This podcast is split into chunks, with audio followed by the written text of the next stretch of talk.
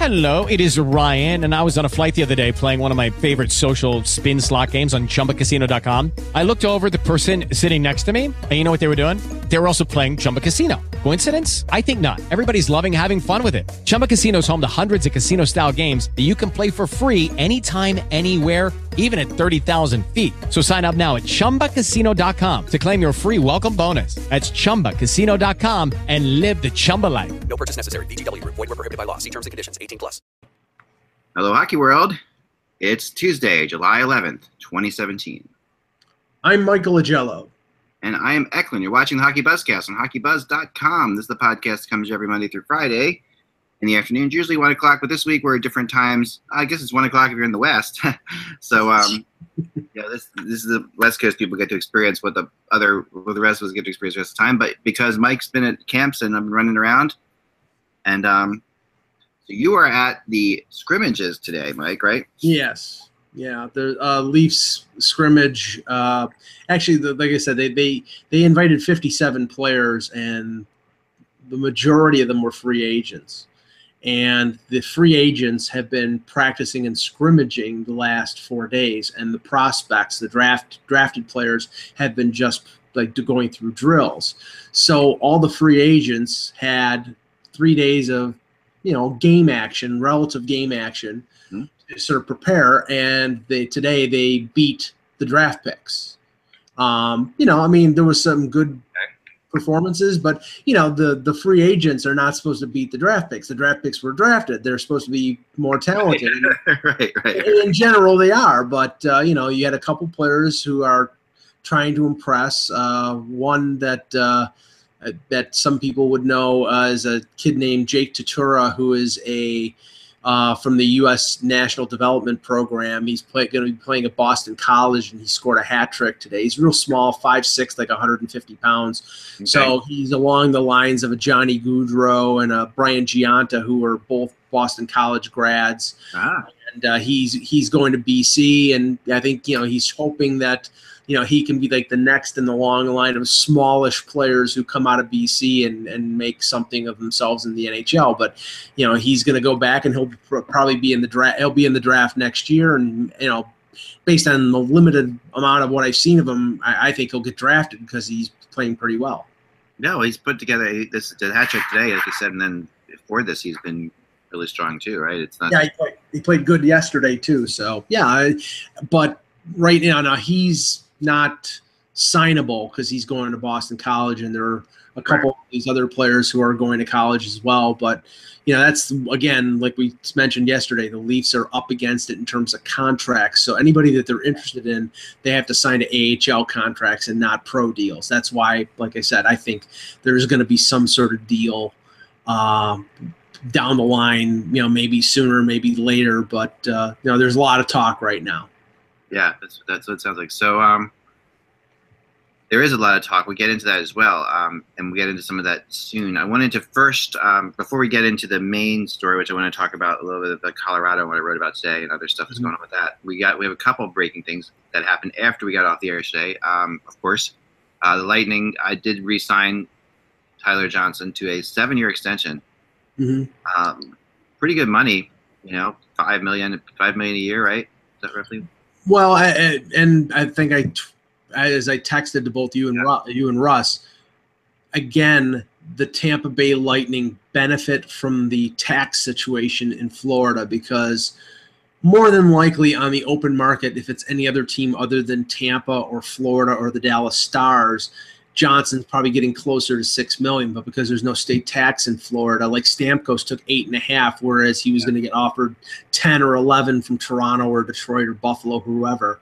Johnson takes five million from Tampa, but he probably it would have necessitated another team if he was a UFA to pay about a million dollars more. So he gets to stay with a team that's good, the team that he's played with his entire career, and he gets five million, which is a little below market, but because it's he'll get most of it uh, without the state tax, it's it's a benefit to him. So it's a good deal for both them and and him. I think this is about right amount of money for him, honestly, even with another team. Um, just because, just I mean, Johnson, I like Tyler Johnson. He has moments when he looks really outstanding, you know, where he looks where he looks like he's a, a world beater, but he also has disappearing trick moments too, um, where he has over the past couple years. Last year, And- 45 and- points, 66 games, so not like crazy year last year. Right, and he's uh, you know he's a smaller player and he's been injured a couple times, but I mean, just like defensemen are getting overpaid, centers are getting overpaid. So Right. I think that you know the the yeah yes it's a it's a good amount and that's the amount that you know it's beneficial for Tampa. But I think on the open market he would have gotten more, even though he may have not have deserved it because he's a center and there are not many centers out there. Right, right. But I'll tell you, the people who also the people who play in Tampa love playing in Tampa. Um, they do, and it's it's not it's no wonder. I mean, it's a beautiful area. I mean, it's where I vacation twice a year to see my in-laws, and uh, in that just south there, it's it is absolutely paradise-like. You know, and I think I think it's much nicer, in my opinion, than than Miami um, and the other the other coast. Just Mhm. which you know, I'm going to be going to in about a, in a couple weeks as well, just to uh, do some business stuff down there. But I think I think um, I'm I'm I'm a huge fan, and honestly, Tyler Johnson just fits into the, his attitude, the way it just all it all makes sense to me. Yep. No, I, I, I agree. He's the he's the perfect number two center Yeah. to fit between Stamkos and now they have a young kid in Brayden Point who's on their ent- who's on his entry level deal. So you know you're paying Stamkos eight and a half. You're paying um, you're paying Johnson five uh, points, making less than less than a million on his entry level deal. So everything sort of fits. What's going to be a problem in a couple years because Stamkos will be under contract and so will Johnson is the Kucherov deal. And we talked about that last year. Yeah. Kucherov is going to make now if he wants to stay in Tampa and take what what Stamkos is getting, fine. He could make based on the escalating prices, he could make eight figures. He could make 10 million because he's a superstar.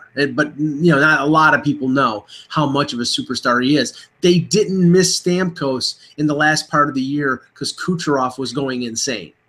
Right. No, that's the that's, that, that is the bottom line, and and he's you're right. I mean, he's he's definitely going to make more than this contract, uh, and a lot depends on on what happens. You know, with Stamkos coming back, and and you know, is he the kind of player that you know if he doesn't have, have buck as much, is he as, as effective? You know, that because Stamkos is going to take some time for sure. So I don't know. I mean, I, th- I think I, I like Kucherov. I he's been very consistent. He's been very, very good. He was really good everywhere. He was really good at the World Cup of Hockey last year. Even he was just a good Mhm. player.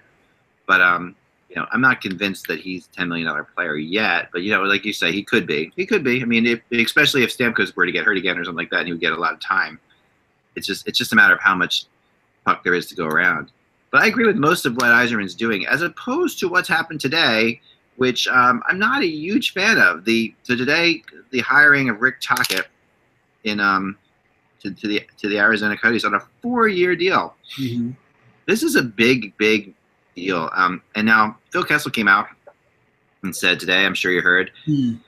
that uh, Tocchet was his favorite assistant coach of all time, and that does sum up a lot of my issues here. You know, um, honestly, that's that's something that because there is something to that.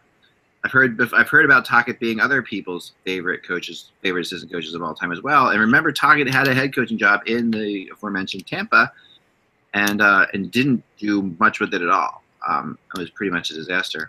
Well, I mean, you have to take this into consideration. Tocchet took over for Barry Melrose, who was a disaster in his second uh, job in the NHL, and you know, benching Stamkos as a rookie, you know, trying to teach him a hard lesson. And Tocchet was more like, okay, you know, get along with get along with the players, but and and give Stamkos time, and that was a that was a good thing. But you had a team at that point with the declining Lecavalier. I, I think I'm not sure if Dan Boyle was still. I think Dan Boyle was still there. Was still there for sure, but he was Yeah. declining as well. They had they had traded Brad. They had traded Brad Richards to Dallas. Um, you know they had they still had Marty St. Louis at that point. So it was a the, the the core group of that 2004 team was declining.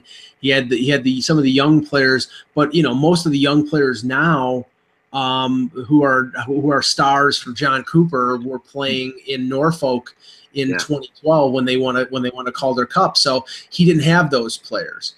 So you know, I mean, do I think Tocchet well, I know that there's a lot of relief in Buffalo that Phil Housley was hired over Rick Tocchet. Yeah, no, there was a ton of relief, and you know, I agree with you totally. I I, I thought Housley was a much better decision by the Sabres than Tocchet. I was, and you know, and the fact that Botterill didn't go to Tocchet, of all the people who knew Tocchet, Botterill knew him well. In fact, he didn't go to Tocchet, and I think because I think Tocchet wanted to be in Buffalo over being in Arizona. Although, you know, obviously Tocchet did play for the Coyotes, right? He was a Coyote for a while, wasn't he? yes, yeah, and he was assistant coach on. He was the assistant coach under Gretzky. Right, right, of course, right. So, you know, I think that I mean, listen, I hate to I hate to say all this stuff because Tocchet is a guy I actually consider an you know an acquaintance and and a really good guy and and one of these guys who I you know deal with a lot. He's been involved in the in the Philadelphia media here when he wasn't coaching, um, and you know we'd I'd eat dinner with him and he's just a, he's a solid guy, but he to me is the epitome of the friendly Yes. player for now this is though to take it from another angle for a second you know kind of thing on the top of my head this is the uh, kevin and alan kevin allen eric Hachik and i once had a show that we did on here on the, the cranky podcast show the cranky writers show that we did where we discussed the ebb and flow of coaches and this is the perfect example of that because you go from a guy who was not a player friendly coach in tippett but got a lot out of his players you know to an extremely player friendly coach and that's that is tends to be the you know ebb and flow. So you go from player friendly to not player friendly, and then the coach is too friendly with the players, and you bring in a Hitchcock or you know one like that, and you bring in that kind of guy. Um, Correct. which was the thing of Lindy Ruff to Hitchcock is you know what you saw in Dallas. You know, Lindy Ruff's a little more player friendly than Hitch is, but you know, Lindy's still a tough. t- he's not you know a player. This Tocchet's a definite player friendly coach. Um, yeah, and that's and that's something that I'm not sure works with a very very young team. Now they did, you know, they did add Stepan, they did add Hjalmarsson. There's Yeah. some more. There's some veterans there. You know, Shane Doan is obviously not coming back, but the core group, the group that's going to determine whether the Coyotes are successful or not over the next three or four years, are uh, Clayton, Clayton, uh, Clayton Keller yeah, yeah, yeah. is is Dylan Strome. You know, is the is the young that you know you know the Christian Dvorak, the young group, and if they don't develop, then this team go is going nowhere. And I I don't know if and this is over to maybe a little bit of an overstatement, but you don't want a head coach that will coddle to the young guys. You want them. You want somebody who will direct them. Maybe Right. forcefully, maybe not so forcefully, but you want somebody that they can can, can do that. Now they'll have respect for Tocchet because he's an NH, a former NHLer and was a really good player. Oh, yeah. I just don't know whether he's the right type of coach for that young group. That's that was John Chayka's decision, and we'll see how it pans out over the next few years. Yeah, I mean the guy I liked. I'm trying to think, remember his name. It's like totally mistaken, leading me. Oh, it was, it was Ralph Krueger. Sorry, Yeah. so, um, you know, and I don't, you know, I don't even know if he interviewed for this job or not, but he's the coach that I think is sitting out there. We talked yesterday about, you know, is Lindy Ruff the guy, and you had a, you had a guy. I forget who you had yesterday. Who was the coach that would be? Oh, um, hmm, I'm I'm You drawing. a good, had a good guy yesterday. To me, Ralph Krueger's the guy. Like he is. Well, no, t- t- I mean Tippett is sort of the the, the, the Tippett, right, coach. Tippett is sort of the coach in waiting, and so in a sense is Willie Desjardins. Yeah, Uh, right. and and I know he's coaching the uh, Team Canada, the 2018 Olympic team. So, you know, he's going to be busy with that this year. But Tippett is sort of, the, I think, the coach in waiting for whoever decides they're going to fire their coach in the first 25 to 30 games of the season. Yeah, I mean, I would go off. The, I would go to Ralph Krueger to be honest. I mean, Krueger had a brief brief stint in Edmonton as a coach, but in a time when nothing really, you know, could nothing good was coming out of Edmonton. And there was talk, there was talk about Krueger being in the mix for, I, I think it was the Buffalo job, but he's working for an English Premier League team. Yeah, he's he's um one of he's yeah he's a president of that team or something like that. Yeah, and and the, the, the question was, and you know, I would have to assume that since his name didn't get forward uh, in in the process, that you know he is tied up with that job that he wouldn't be interested in the head coaching job. Maybe that's not the case, but you know his name was mentioned as a possibility, and then it sort of dissipated, and we never heard of it again. Yeah, this would be something that a big a big um a big NHL franchise like a Chicago or something like that would have to pull off. Like they would have to go and they would have to you know they'd have to talk to the English Premier team. They have to figure out a way to get him out of his contract. Right. It would be a complicated thing, but you, you can see a, a team like a Chicago or the Rangers or something like that, you know, going about going that route if, if they needed to. It's just because he he's, he's his guy was just was so impressive last year. I loved covering him in the World Cup when he was with Team Europe. Yeah. Um, and you know, and just the guy definitely knows his stuff. Definitely works well with great young players. Which Yeah. is I, I'm not. I'm not saying you know. I. It's, Yeah. It's very possible, but like like we said yesterday with the Rangers, if the Rangers are going to fire Alain Vigneault, which is you know I'm I'm just I'm just spitballing here. They've got a they've got a head coach on their roster on in their staff right now. I, I would be shocked if they fired Alain Vigneault at any time during this year, and that Lindy Ruff wouldn't be the coach. yeah. No, I'm with you on that. sense. Even if even if it's interim, even if you just just for, just for the end of the year, and then you want to reevaluate. But you know, Rangers, I don't know about if it's if it's Chicago. I mean, we'll see. I mean, I'm not going to speculate about Joel Quenneville. How many Stanley Cups has he won? Yeah, you're only as good as your last playoff series.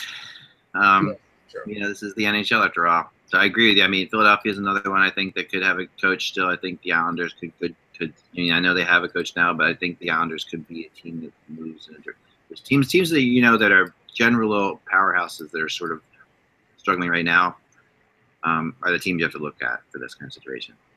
All right, so my my blog today is getting a lot of attention. I actually went on the radio in Colorado. Um, there's a bunch of things. So my blog today is why NHL sources wonder why Sakic has done nothing for the worst team in the, in hockey, and um, and this is a legitimate thing. Like to me, you know, and I tried digging as deep as I could. I hate to get psychological on on this every on this completely, but it, there's almost an element to that with this one. It feels like, um, you know, and I, I talk to people about you know about Sakic who really com- compares himself and likes to compare his style to that of Yzerman's. You know, and that this is a big. And you remember that what's funny about that to me is I think of Sakic and Yzerman as I remember having debates with people about it, like who's better, Sakic or Yzerman. And then of course these two had the Colorado, you know, the, the famous Colorado Detroit battle. Right. And here that you know, here Yzerman is, you know, signing signing Johnson, you know, making trading Drouin. Um, Yzerman's made Yzerman's been incredibly aggressive. Um, Yes. When you think about it, over the last year, he came out when he first took over. Though he was not aggressive for a long time. There were people wondering when he was going to do anything. Now, you know, he's kind of got he got his feet under him, and now he's been he's done nothing but make what I think are pretty solid moves for his team. Yes. I think moving Drouin was a, was a brilliant move, honestly. Um, you know, it, getting what they got for him, it, it, you know, that could be it turned out to be a ton of their top two defensemen. But Well, here you especially, especially especially for a player who I don't think after Yeah. the whole scenario that had, that played out a couple years ago with Drouin walking away from their AHL team and and raising a hissy fit and not being a favorite of Jon Cooper to get Sergachev, who's probably going to be within two or three years one of your top two defensemen, Yeah. is you know I mean I think he I think he took Marc Bergevin to the cleaners. I'm not saying that Drouin is not going to be a good player. He's a very good player. He's a very talented player. But defense in this league right now is such a commodity that if you get a guy who's going to be, I'm not saying a superstar, but if you're going to you get a guy who's going to be a 25 minute a night defenseman, and you know that's that's worth its weight in gold. I have to say is Larsson for Hall, right? I mean, you go back and forth. It's just like there's, you know, that that was maybe the extreme of it. But defensemen have more value. You know, if you can prove they're a top four, they have more value than top six forwards. I think that's the bottom line. You know, and I think Yeah, I, I mean, I, I that that deal. I mean, we're not going to go into that, but that deal. I mean, still, but it, it, the only reason it can be justified at all is because of this, because it's because Right. people sitting there and saying, you know, it just. So when you look at the whole thing, you have all they've done is got went out and got Now Yakupov, who was really, you know, Mm-hmm. It, it- it's like a shot in the dark. I think it's great. I think it would be great. I thought teams, you know, I was kind of hoping Philadelphia would take a shot at Yakupov. I think Yakupov has talent and and you know can do all these things. But the bottom line is, you know, here's a guy who was scratched like crazy last year when he was in St. Louis, and this is all you did. You know, um, that that that sorry that that and and they they acquired Colin Wilson in a trade, but that was mostly a salary dump. Yeah, that was mostly salary dump. And Yeah. Colin Wilson has proven to be a, you know, I, as much as I like Colin Wilson in the playoffs, he's proven to be not much of a regular season performer at all. and Nashville's trying to been trying to trade him for like three years. So it's like to Colin Wilson, you know, that that trade was something that the Predators were very eager to do, which makes you wonder. Mhm. And you sit back now, and they've got, like you said yesterday, 39 contracts. They have had multiple chances to make changes. And I brought up some some some sources, and I'll bring up some quotes that I got here. And this is one of the teams that was on that claimed that they were talking that they felt like they even matched out the Avalanche's crazy asking price for Duchene. Um, they went in and they said, okay, here's you know they they they really they toiled over it. They came back to Zach and they're like, okay, we actually this okay, we're gonna do this. This is crazy, but we have we really want to get Matt Duchene in. Um, and to which Sakic said no thanks, and which really that nothing will piss the general manager off more than giving him an asking price and then them meeting the asking price and then them coming back and saying no thanks to their own asking price. Hmm. And but but the, but this team was was you know wanted him wanted Sakic enough that they came back and said okay well what else do you want to put in what else do we need to do like what what else do we need to do and and they got no response at all so and you know to the point where he said I've never seen anything like it it was incredibly frustrating so this is a you know and and I bring this up because this you know that is something that they could have done they could have actually picked up some defensemen in that trade they could have picked they could have made now because right now they're looking at three NHL defensemen on their on their roster Well, okay. First, first on Duchene. The thing is, the way Sakic is acting, he's acting like he's extremely, extremely gun shy after the deal that he made to trade Ryan O'Reilly. Getting and now you know Grigorenko is gone to the KHL. Uh, Zadorov is an RFA, and they and he's threatening to go to the KHL. They got a couple other prospects, but that deal for a guy who's making seven million dollars a year and is a very good center, you know, somebody who played on the Team Canada for the in the World Cup of hockey, Yeah. was he got taken to the cleaners. He's not he's not uh, be, he's not uh, anywhere close to being Steve Yzerman in terms of his uh, acumen as, Right. as a general manager. So this is like I can't get this wrong. I've got to get everything that I possibly can. But you can't make a deal that way. Deals are risks. And they're, if they're, they're pure risks. You have to find a player that you like, the other team doesn't like as much, and you've got to go on that. That that's what you have to do. I've heard that this is how Brian Burke described it before. He said, "You have to make the other team think that they're getting one over on you." Right. So you find a player that they don't like for whatever reason. They, he's, he's, he's you know gotten in the doghouse with the coach or whatever, and you find that player and you, you bring him in, Right. Because you really feel like at the end of the day, when he's on your team with a new fresh start, you're going to have a better player. Yeah. So so if you're talking to if you're talking to Columbus, first of all, and I'm just using this as an example. I'm not saying that this is a rumor, but Yeah. if you're talking if you're talking to Columbus, and you're Jarmo Kekalainen, you're not giving up Werenski, you're not giving up Seth Jones. You are willing to give up Ryan Murray.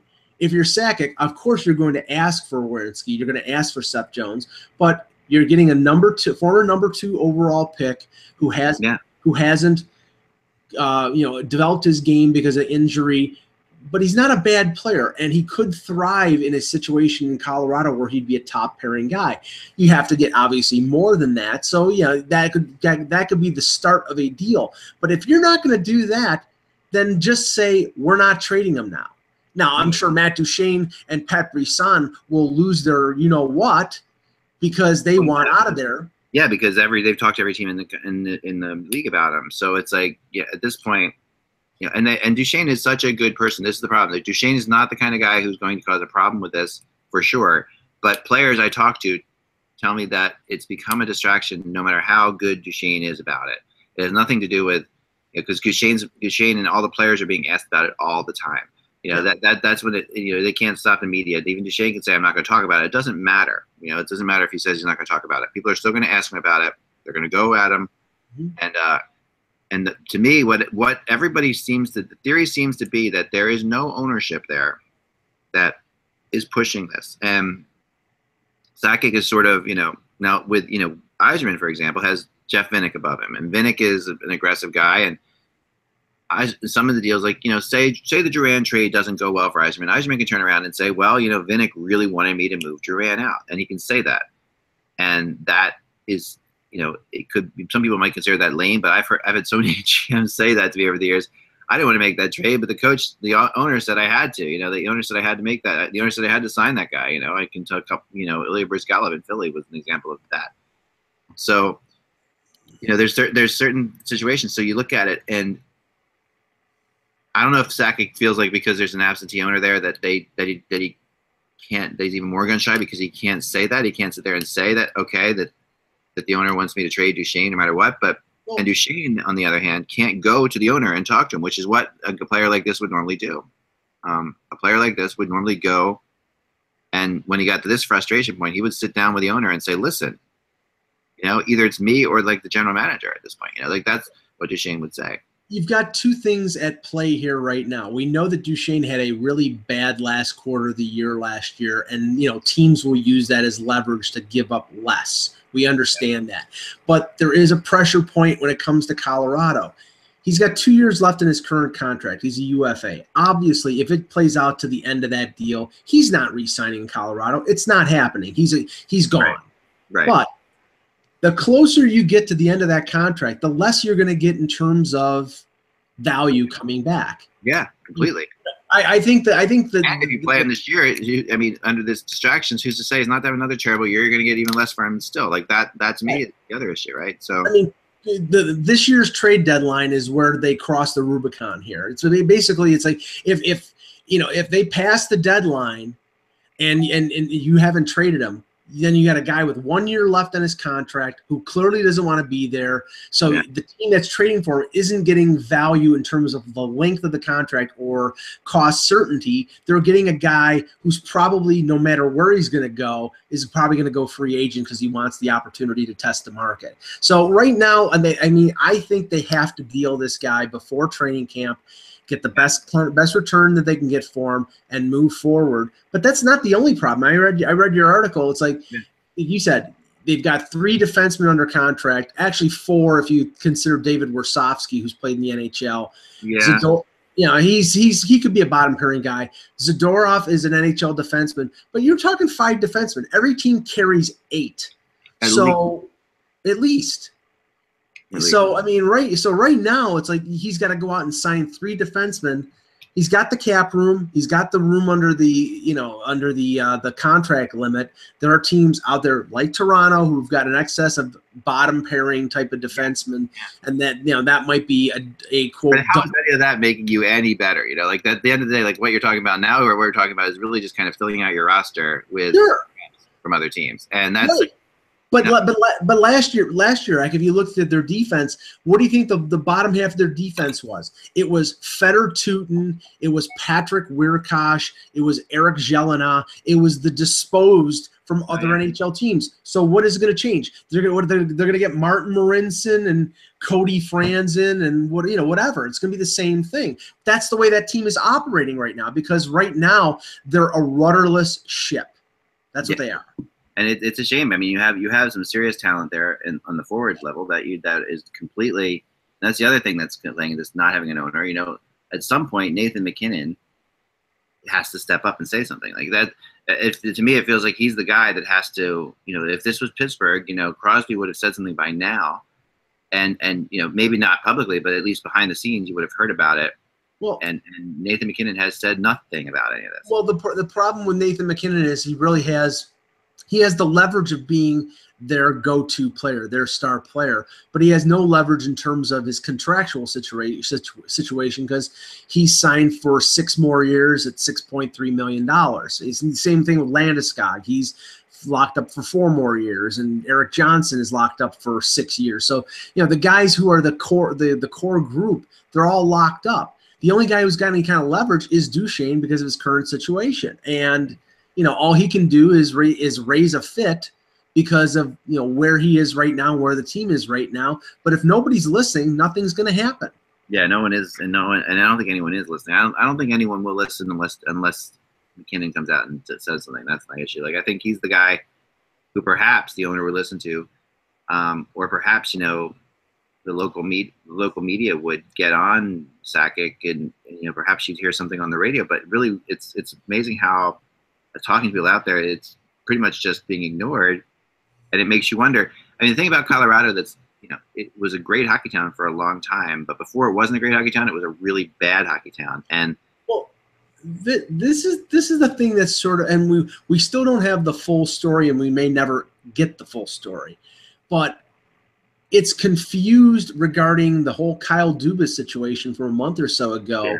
because the Leafs gave Dubas permission or gave Colorado permission to talk to Dubas, but they thought it was, eh, you know, in regards to analytics and not to offer him the general manager's job, which, according to some reports, that's what they wanted to, wanted to do.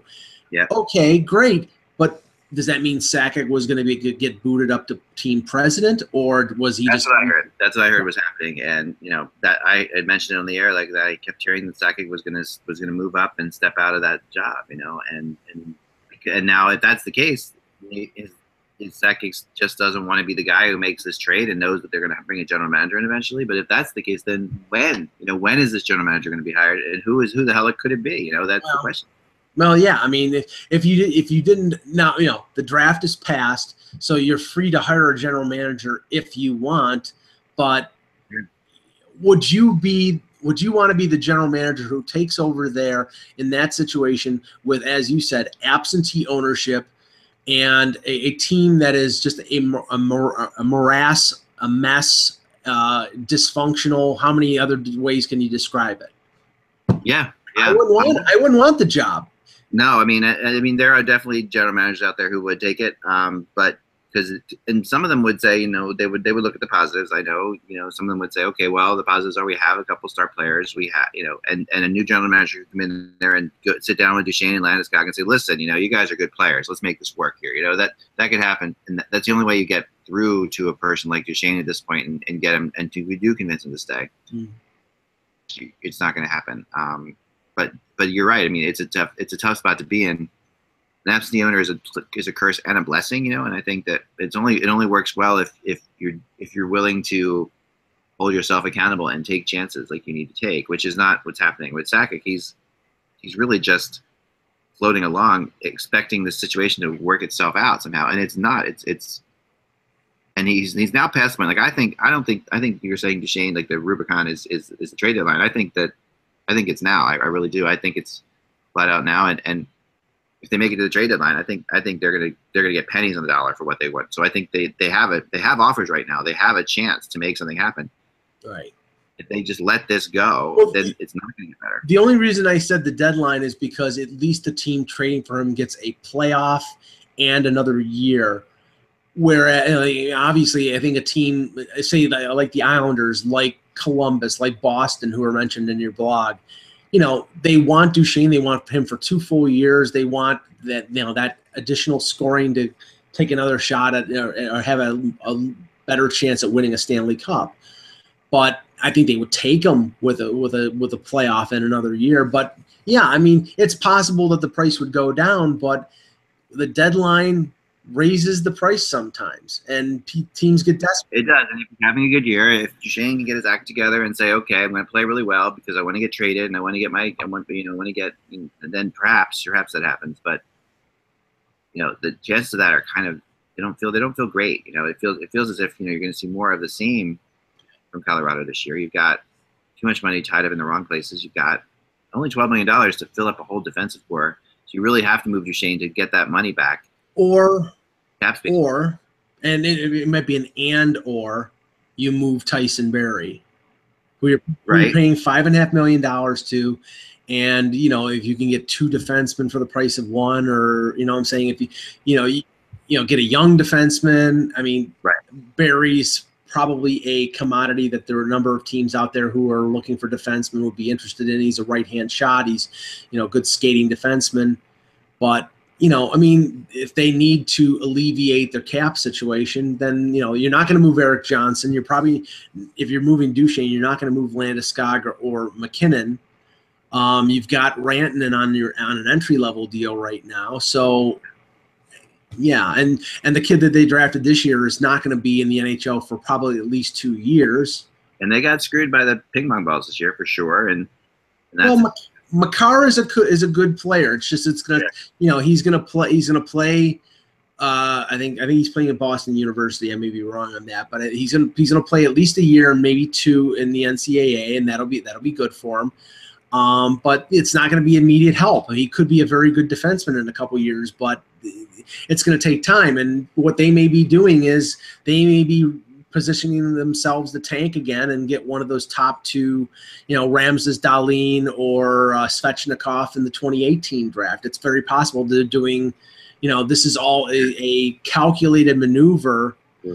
to to finish 30th. And if that's the case, then you want to trade Duchene and you want to trade Barrie Right, to that is, bottom that's out. what you want to do. But that is in this in the in the way things have been set up since. I mean, Toronto was the last team that could actually try to tank and really and feel safe about doing it, in my opinion. Because the way the ping pong ball is set up now, you can't.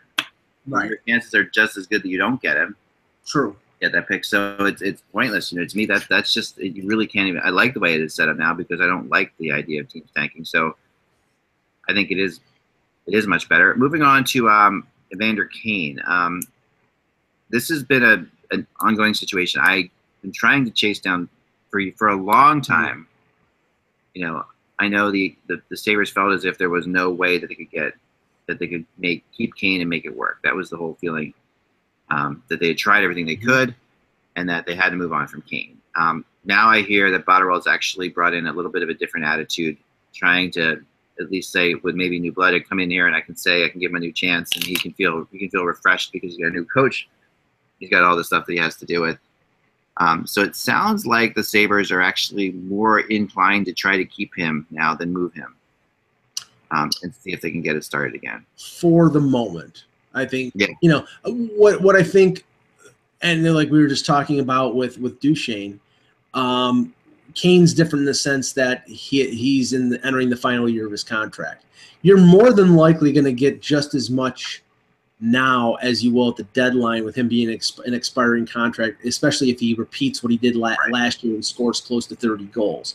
So it's a in the, in that sense, Botterill can back off. The, we need to trade this guy and just milk him get get as much of a get as as good of a year as you possibly can out of him and then at the deadline maybe then you can uh, get a bevy in return i would be shocked beyond reason if they extend evander kane i i cannot i cannot fathom them doing that but him staying beginning of the year you know, there's a lot riding on on the Sabres' success right now. I mean, you, new coach, new general manager, but I think Terry Pegula wants this team to perform a lot better than they have over the last few years. They raised ticket prices. People in Buffalo are not too happy about that. You know, there's questions about their goaltending. There's questions about um, you know, Jack Eichel after last year, all that situation. There's a lot of questions that need to be answered. And you know, keeping Evander Kane, Kane around and having him score goals will help a little bit. But if he, you know, gets injured again, or if he has some off the ice problem again, then all those problems come right back again. Right, for sure.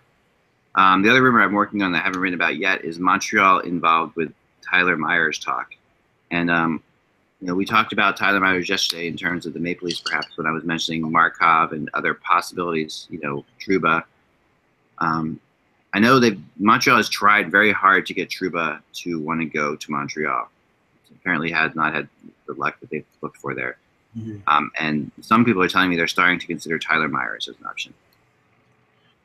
Um, the Montreal has to have some. Montreal's in a situation that Colorado's in. They they have to do something as well. They they really they really do. And whether or not this is the move or not, I don't know. But it's in Montreal. Well, I mean, Tyler Myers. I mean, we, he missed most of the year last year. He's making over five million dollars. I mean, Winnipeg might be in a position after adding Kulikov that they just want to get rid of Tyler Myers' money on the cap Yeah. and take a prospect or a draft pick back. Let somebody else assume the risk. Yep. I mean, I saw him in Buffalo. If he's anywhere close to being that player, then he's a good acquisition. It's all a question of what you have to give up for him and if you have the cap room. We know that Montreal is the cap room right now, but the question is his health. And, you know, if he, I think it was a hip problem that he had. If that comes back, then, you know, I mean, Montreal can absorb that because he, he go on long term injury, but they really need a defenseman who can be there on the ice. And if he, there's no guarantees. If he is on there on the ice, then that's then it's a good addition. But I mean, I think he makes sense in a number of, of in a number of situations. In Toronto, like I said, in Montreal, there's a couple Yeah. other teams that need defensemen. So, um, I mean, we'll see what happens. But you know, I'm Kevin Cheveldayoff isn't exactly usually the most risky of general managers and active of general managers. No, he isn't. But yet, it seems as if there are some signs. We've had Peter Roney's talk about it too. There are some signs that he's loosening up, and perhaps probably because the ownership is probably pushing him, which is what we were talking about before. You know that, and it's good when ownership pushes general managers at times because, you know, a general manager doesn't do anything is it's, it's, it's, it's a lot easier to not be criticized when you don't do things. Um, it's a lot you put when you when you actually do something, you put yourself at risk to being criticized much more often. Um, but often teams fail because general managers don't do something, and you know, but it's it's harder to sort of pinpoint that on a GM. Right. You know, you can say, "Oh, these players, we had the players, and the players, you know, also." But yeah, I think that I honestly think that Cheveldayoff is looking like he's going to do some more things. Um, and it sounds it sounds like Winnipeg has to do something. Winnipeg is in that in a tough division, a tough spot. Well, and, and and one of the other things that has to be considered is that now Myers makes five five this year and next year. Uh, Enstrom is in the last year of his deal. Nick Ehlers' entry level deal expires at the end of this year, and based yeah. on the way, based on what forwards are making, you know he's going to be asking for at least what Scheifele is making, which is six six point yeah. one may and maybe more. And so, you know, by clearing Myers out, you maybe open up room to extend Ehlers for, and if they're going to extend Ehlers, they're going to extend them for eight years. They'll try to get locked up as for as long as possible. So it's all asset management and and money management here. No, they yeah, and they need they need to do that. I mean, Ehlers has been such a such kind of an underrated player for them and for such a long time now. Under the radar, definitely. Yeah, under the radar, and you know, but he, but yet, you know, part of that team that that's turning into a really fine young offensive team with a lot of with a lot of weapons. They just, but they need they do need defense as well, but they need left-handed shooting defensemen. That's their biggest issue. They're still tied up with, which is which is the crazy crazy problem to have in the NHL. It seems like I can never think of another team that that had that needed you know, more left-handed shooting defenseman. I mean, look at the Rangers went out of their way to get a right-handed shooting defenseman in Shattenkirk. That's usually what's happening. Um, but they had they're tied up with, and I guess that I guess the Leafs also want left-handed shooting defenseman, right? No, they're, no, the Leafs want a righty. They they they they've got two. But I think Mont actually I think Montreal wants a left-handed shooting defenseman. That's and I think Myers is a righty, so that he's a righty, yeah. So that that does play out of that. Yeah. I mean, the, the funny thing is, is that the defenseman that Montreal really needs is Andre Markov, but they won't give him what aren't they won't give Markov what he wants. Yeah, as of now, I mean that we'll see. Let's see how this plays out. But I, you know, I don't know. We'll see. We'll definitely see how that plays out for sure. We have 85 days till the NHL season starts. By the way, um, the other thing that I was told, um, and this comes out of Jagr's agent, who's come through the through the lines, that Jagr is talking to multiple NHL teams and, and is not going to go to the KHL, despite rumors, you know, that you would start to see. And despite what you might think of Jagr actually maybe using the KHL as leverage, I don't think KHL and Jagr are friends. I don't think that this is an option that for them. No, I, I, I, I'd like to see Jagr hook up with an NHL team. It's I think it's possible. I keep going back to Vegas because I think even though McPhee and him, you know, that was the first time around, but Vegas could use star power, could use a yeah. guy who's going to be a Hall of Famer on their roster. It's you know, I mean, the first year is going to be a sideshow. It's going to be, you know, I mean, Marc Andre Fleury and James Neal and not a lot, not much else. So why not have Jaromir Jagr there to, to bring in some fans and maybe score a few goals? I mean, I, think, yeah, I think it makes a lot of sense. By the way, Kovalchuk, one year contract with SKA. You tell me that, you know, he's gonna he, say this time next year he will be shopping his wares again in the NHL and it'll be probably it'll probably have to be a one year contract because he's 35 at that point and nobody's going to want to sign him to a multi-year deal. Yep we're going to be stuck with Kovalchuk rumors forever. Which, has been the case since we started this thing. Um, but yep that's for darn sure. Mark recchi's been named an assistant coach basically takes over Tocchet's spot um, with the penguins. And Pierre Turgeon got hired as an assistant in L.A. Wow, I didn't know that one. Okay. Yeah, for, uh, under John Stevens. I think that's I think that's his first coaching job. Although for some reason I, I think that he coached in the Q, but I'm not. I, I can't. You know, I'm not sure. Right. Wow. So we are definitely seeing a lot of uh, a lot of players jumping in the assistant coaching spots, which is which makes sense. Um, and finally today, I was told, and then picking this up, I saw this is pretty pretty funny on Reddit um, for hockey that Vladimir Putin sent Oh, sent a present to um, Alexander Ovechkin, a wedding gift. Was it Donald Trump's phone number? Uh, nope. Um, but this is a. They're- trying to figure out what it is. Like I was looking to see what the heck it was. Um, it looks like some. I don't know. I don't know. Yeah, I, all I know is anybody who wants a good laugh, check out on Twitter the video of Alex Ovechkin at his wedding reception. He took off his shirt and he was singing some song with a couple guys, and it's pretty. Him doing it, sort of like trying to do like a, a Radio City Rockettes. Oh uh, boy. Yeah, it was like a kicking, like like line dancing type of thing. It's pretty funny. That is definitely something that I will not be looking for. But you should definitely, if you want to, and if you want to try to figure out what Ovechkin's present was, check out Reddit Hockey because I, I cannot understand. It looks maybe some kind of pottery. Um, I don't know. Probably something very expensive. I have no idea. Probably something he stole. Anyway, we'll be back again tomorrow with some more news for you and more stuff as we go along. Mike, enjoy tomorrow again as, as you head back up to Toronto. I know you've been taking your uh, journeys, spending a lot of time on the highway there. Ah. Well, tomorrow will be the fifth fifth drive in six days, and it'll be the last one for a little while. Yes. There you go. Remember, guys, without the buzz, it is just hockey. We will talk to you then. With the Lucky Land slots, you can get lucky just about anywhere. This is your captain speaking. Uh, we've got clear runway and the weather's fine, but we're just going to circle up here a while and uh, get lucky. No, no, nothing like that. It's just these cash prizes add up quick. So I suggest you sit back, keep your tray table upright, and start getting lucky.